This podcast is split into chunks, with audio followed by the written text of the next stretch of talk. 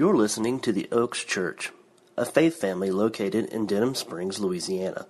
For more information about the Oaks, visit oaksonline.org. Well, good morning. How's everybody doing? Good. Well, first I want to start off by saying just thanks for all the entries, for all the questions that were submitted, whether online or in the basket. We're starting a new series right now called Q&A, Genuine Questions, Biblical Answers, and so all your answers, all your questions will somehow fit within the next seven to eight weeks, whether that's in the home groups or whether that's here on Sunday mornings. We kind of wade through them and pick some practical, some doctrinal, and then we'll put some within the home group. So we're very excited about that. And uh, once again, I just want to thank you for that. And thank you for your honesty. Thank you for um, allowing God to share your thoughts with us, and then hopefully we can do well and present the truth in a biblical view, and a biblical lens. And so today, what we're going to do, we're going to start off with the question what is theology? It's very general, very basic. We're not going to uh, sit in a seminary class for three hours and teach you systematic theology, but I want to give you a general overview. I want to encourage you to be theologians that God has created you to be so that when you think of who God is, when you reason about who God is, that you will seek His Word and you will seek out His truth. And so, first, we, we pose the question. The question at hand is what is theology? What does this mean? Theology, like many other disciplines that we know in life, have a common ending like biology, anthropology, you know, uh, zoology, kinesiology. We, we see this ending, the suffix ology. And so, in that, the common suffix, uh, comes from the Greek word logos, which we see in 1 John. In the beginning was the Word, and the Word was with God, and the Word was God. And so, logos, in the Greek word, it's translated by the English word, word. So, when we look at that word, when we think about theology, when we think about what it means, it means word. And so when you think of the word theology, the first part of that is theos, which means God. It's the Greek word God. And so when we put those together, it's a study the Word of God, or it's a study of the idea of who God is, or the reason of God. And we've even gone as far as to say the logic of God. And so this is the study of theology. This is the study of God. The idea that we have from our early childhood when we started to think about what is this life all about? In our souls, and we started wondering where do we go when we die? What is our purpose? When these questions come about, you became a theologian. Whether you believe it or not, you are theologians. And so, 2 Timothy 3:15 says this, "And from childhood you have known the sacred writings which you are able to give you the wisdom that leads to salvation through faith, which is in Jesus Christ. All scripture is inspired by God and profitable for teaching, for reproof, for correction, for training in righteousness, so that a man of God may be adequate, equipped for every good work. And so, the reason behind this message, the reason behind this, this series, I just want to share a little bit about my life. As a young teenager, when I came to know the Lord, when I really surrendered my life, when I looked back at what I thought was Christianity growing up in the Roman Catholic Church, I look back and God compelled my heart that there was something so much more than just the stories, the routines. That He grabbed my heart and He said, You know, it's about falling in love with me, surrendering your life to me in obedience. And so as I think back, I was haunted by this feeling of there was some sort of hierarchy within religious people, religious leaders, that if I wasn't a priest, didn't have the black suit with the white collar, I didn't think about Christianity, I didn't think about it. I was just told about it, and I accepted it, and I said, you know, God is good. Uh, the flood came, there was a big boat, and all these cool things. So I accepted the stories, but I was also discouraged because I had a lot of questions. I had a lot of questions about this God, about this life. And so as I'm growing up, God calls me, and I respond in faith to his message. And I kind of get on this little roll of, I love you, God, I'm serving you, I'm living for you. And then I kind of get trapped again. I'm seeking after Christ, I'm wanting to follow him, and I join another church. I don't have to say it, but I was discouraged once again with this sort of idea of I'm not good enough because I didn't have seminary or I didn't go to school. And so we love you and we want you here to serve and do all the crazy games for the kids, but we don't want you to teach. We want you to think about God unless you have a degree behind your name. So once again, I found myself discouraged. And I was like, God, what's going on?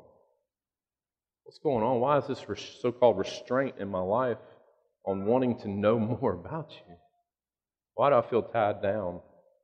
And it's unfortunate that the church has done that to us, especially those in leadership. They say that certain things should be behind your name so that you can teach the Word of God. And whereas, let me just say, sidetrack, seminary is awesome. I went to seminary. And it can fast track you, um, and there's so many good mentors and all that. I can get into that, and I love it, and I appreciate it. But that's not the point. What I'm saying is that there wasn't the encouragement to think about theology, to think about who God is, how He's working in and out my life. It was, well, you need to go to seminary first. You need to do these things. And so this morning, that's my encouragement to you is that I don't want you to get stuck in that. I don't want you to think because of your whatever age you are, young or old, whatever position you have, whatever job you have, that you can't think or reason about who God is. That you can't come up with a logic of who God is and how He works in your life. So I want you to be encouraged this morning that we are all theologians, and that we all have the ability to think and to reason who God is and how He works in my life. And so then I got a job at Community Bible Church, and I sat under a pastor called Bill Young for almost three years, and it was the best three years of my life in ministry. It was a pastor who led by example, who led through love, who wasn't scared to allow me to think and ask questions. I'm sure there were some questions that he was like, What is this guy asking? but it was good. It was so good. It was so good to hear from a man that had such wisdom and a man that had such love. So that's where we are as the Oaks. Don't be afraid to ask. We might not have all the answers. We're going to search them out. We're going to seek them out with you. And so, in your life, in your workplace, in your child, even your children, my child knows that, any question can be asked. Any question. It does not matter. And I tell him, I may not know the answer, but we're going to figure it out together. So that's where we want to be. When we think about theology, when we think about questions, when we're reasoning who God is and how this life works, listen to what C.S. Lewis says.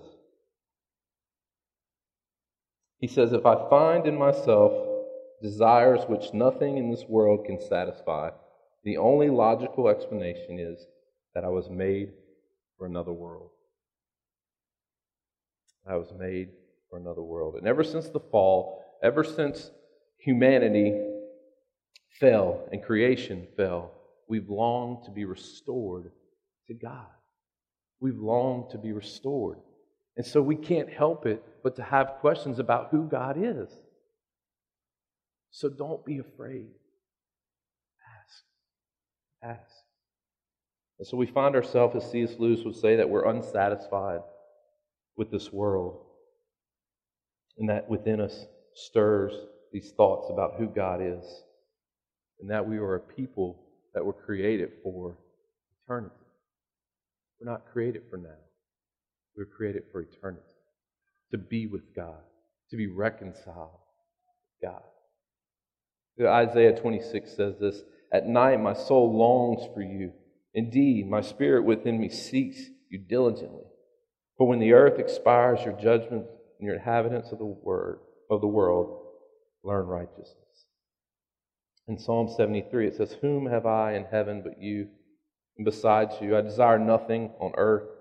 Psalms 119, 81 says, My soul suffers for your salvation, and I wait for your word. Psalm 42 My soul thirsts for God, for the living God. When shall I come and appear before God? And in Psalm 63, it says, Oh God, you are my God. I shall seek you earnestly, and my soul thirsts for you, and my flesh yearns for you, and in a dry and weary land there is no water. Psalms 133 it says, Stretched out my hands to you, my soul longs for you as the parched land. Selah. So, this is the cry of the psalmist. This is the cry of all of us. You know it, I know it. Within our soul, we thirst for something more than just who we are. And so here's the question What is evangelical theology? One of the earliest definitions that we see come from the Latin phrase which means faith seeking understanding. Faith seeking understanding. It's our faith in something that we cannot see, but yet we want to understand. So, this is the earliest definition that we see today is defined as a discourse or a word or a logic about God um, with certain essential Christian beliefs. And so these are, but they're not excluded or limited to. Let me read you this. This is where we stand firm as Christians. This is where we cannot waver. The infallible and inerrancy of the Bible that it is without error, that it is dependable, that it is sound. The triune God, or the Godhead, the Trinity, the virgin birth of Christ, the deity of Christ, which means Christ is God, the all sufficiency of Christ's atoning sacrifice for sin, that he satisfied God's wrath, the physical and miraculous resurrection of Christ, the necessary of salvation by faith alone, through God's grace alone, based on the work of Christ alone. Not based on you or me, but based on Christ alone. The physical return of Christ. It's not just good enough that he died and he atoned, he had to resurrect. And he did. The eternal, mindful bliss of the saved and also the eternal mindful punishment of the unsaved. These are true. These are things that we have to hold on to from a theological standpoint, from an evangelical theological standpoint. Because there's a lot of theology out there, and there's a lot of good and bad theology. And so, what is evangelical theology? It's what believers would consider good theology. It's good theology. It's not the Oprah theology where just everything kind of has their own theology, but eventually it's going to lead back to who God is. But unfortunately, most of the time, we run into bad theology. Why do we run into bad theology? There's two reasons I'm going to give you. I'm sure there's much more, but I think when we look at people, when we look at who we are as humanity, we fall under two major categories. One is self centeredness, where we build a world around us that satisfies self. You know, that, that nothing matters at no cost as long as I'm good. I could care less about anything around me. I'm building self centeredness. And this is what it would look like as a Pharisee. That they did, they even made their own rules to make them look good. They were so far uh, advanced in their knowledge that it overtook them. We can be on two ends of the spectrum, and we'll see the second part of this is that first, self centeredness, second, second is laziness. We've adopted whatever tradition, whatever our peers have accepted, you know, whatever our parents have taught us from childbirth. And we said, This is, this is good enough for me. God is good. I go to church every Sunday, and so we're lazy. We're either so far on the other end or we're, or we're on the laziness end. We're either, you know, very rule regulated, very knowledge based, so much that we cannot see the gospel. That all we would think we are are these guys that sit in ivory towers and talk about theology. Or we're lazy. We're like, yeah, I've been going here since I was born. And uh, my mom went here since I was born, so everything's good and life is good. And both of those are wrong. There has to be the middle ground. There has to be your own theology your own theology, your own reasoning who God is and how you fit into this picture. And so, Here's some basic theology, basic divisions of systematic theology. In the discipline of theology, there's, it's a broad term. There's many subcategories under that. And so if we think of theology and we say, this is who God is, this is the reason, our thought, our logic of who God is, how He works, the study of God. Let me give you a few. Don't get scared. Like I said, we're not going to be much longer. I just want to introduce these to you. Uh, Bibliology is about the Bible. Theology proper is the study of God, but it's the study, it's a subdivision under that, it's the study of His nature, His character. And so when we look at that, we get um, pneumatology, which is the study of the Spirit, Holy Spirit. We get Christology, which is the study of Christ. Uh, then we have anthropology, which is the study of humans. We have hamartiology, which is the study of sin. We have soteriology, study of salvation. Eschatology, study of the church. I'm sorry, ecclesiology, study of the church. Eschatology, study of last times or the future. And so I know there's a lot of ologies I just threw out there. And I know you're thinking, like, what, what does that matter? Let me tell you why it matters. Here's our goal today. This is what I want you to get. If you don't walk out of here remembering anything else I've said, except for ology, hear this. And I stole this from DTS theological program because I loved it. He said, Our goal is not so much to teach good, good theology, as important as that is, but to teach people to think. We want you to think. We want you to reason. Ignorancy is our own fault. You know, ignorant is not a bad word. It's not a bad thing unless you're satisfied with it. Let's not be people, let's not be Christians who are ignorant. Let's think about who God is and ask those questions. And so that's the goal today. Matter of fact, James 1 teaches us and commands us to ask for wisdom. It says in, in verse 5 But if anyone lacks wisdom, let him ask of God, who gives all generously and without reproach, and it will be given to him. So, how does this theology benefit me or help me in everyday life?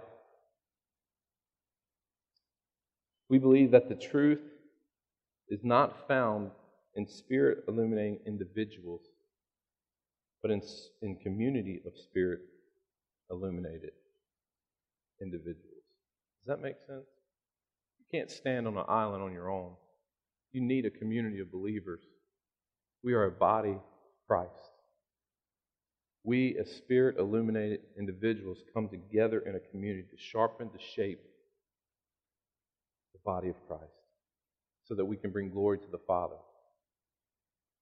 See, it's still not about us. As individuals, it is about us. We're spirit illuminated individuals who stand on our own. Whether you believe it or not, it's about you. It's about you looking good. It's about you having the right answers. But it's not about a community that wrestles with who God is and how He works. We want to wrestle with that. We want to wrestle with His sovereignty. We want to ask the question so that we can better represent His church to a lost and dying world.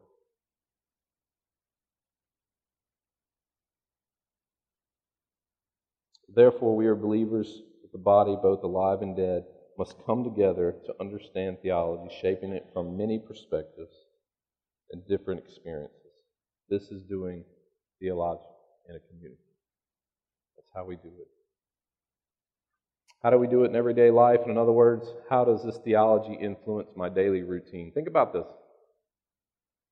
And now, once again, remember, we all have theology, whether it's good or bad, hopefully it's good.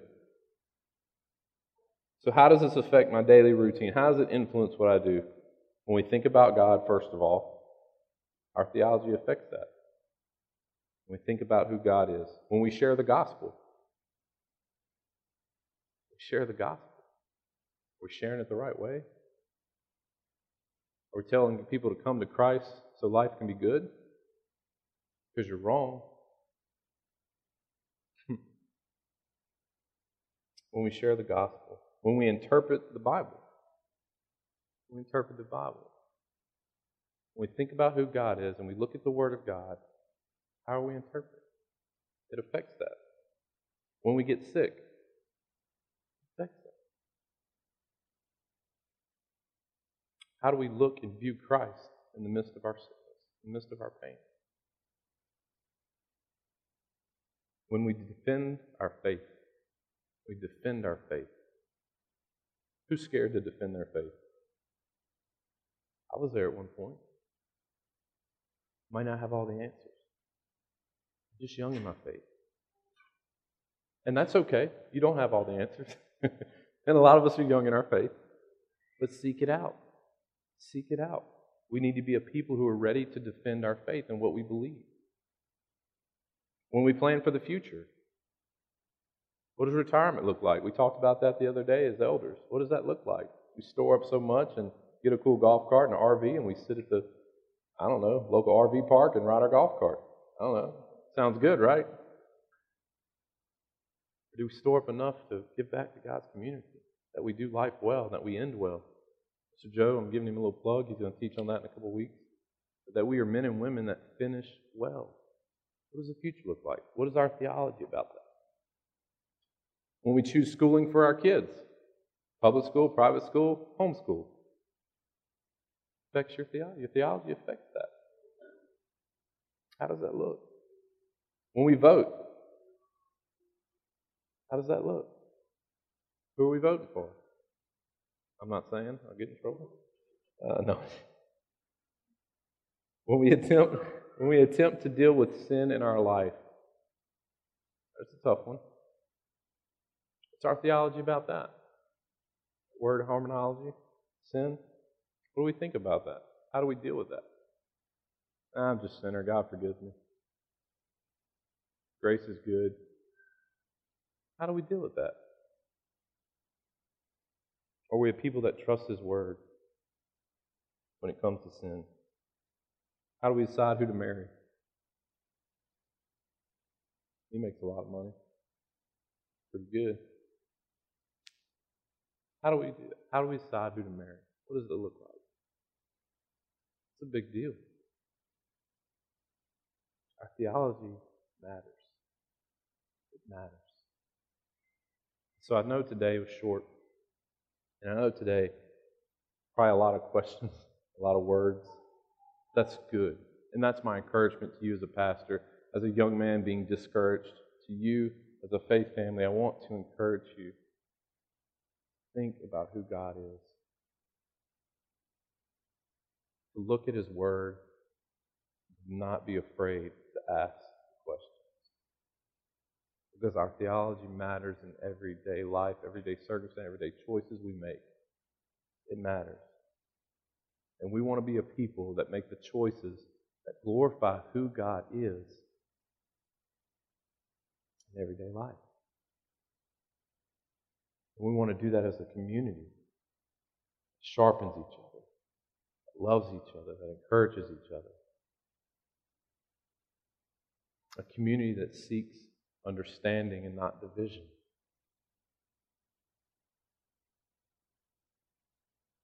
Let me pray. Father,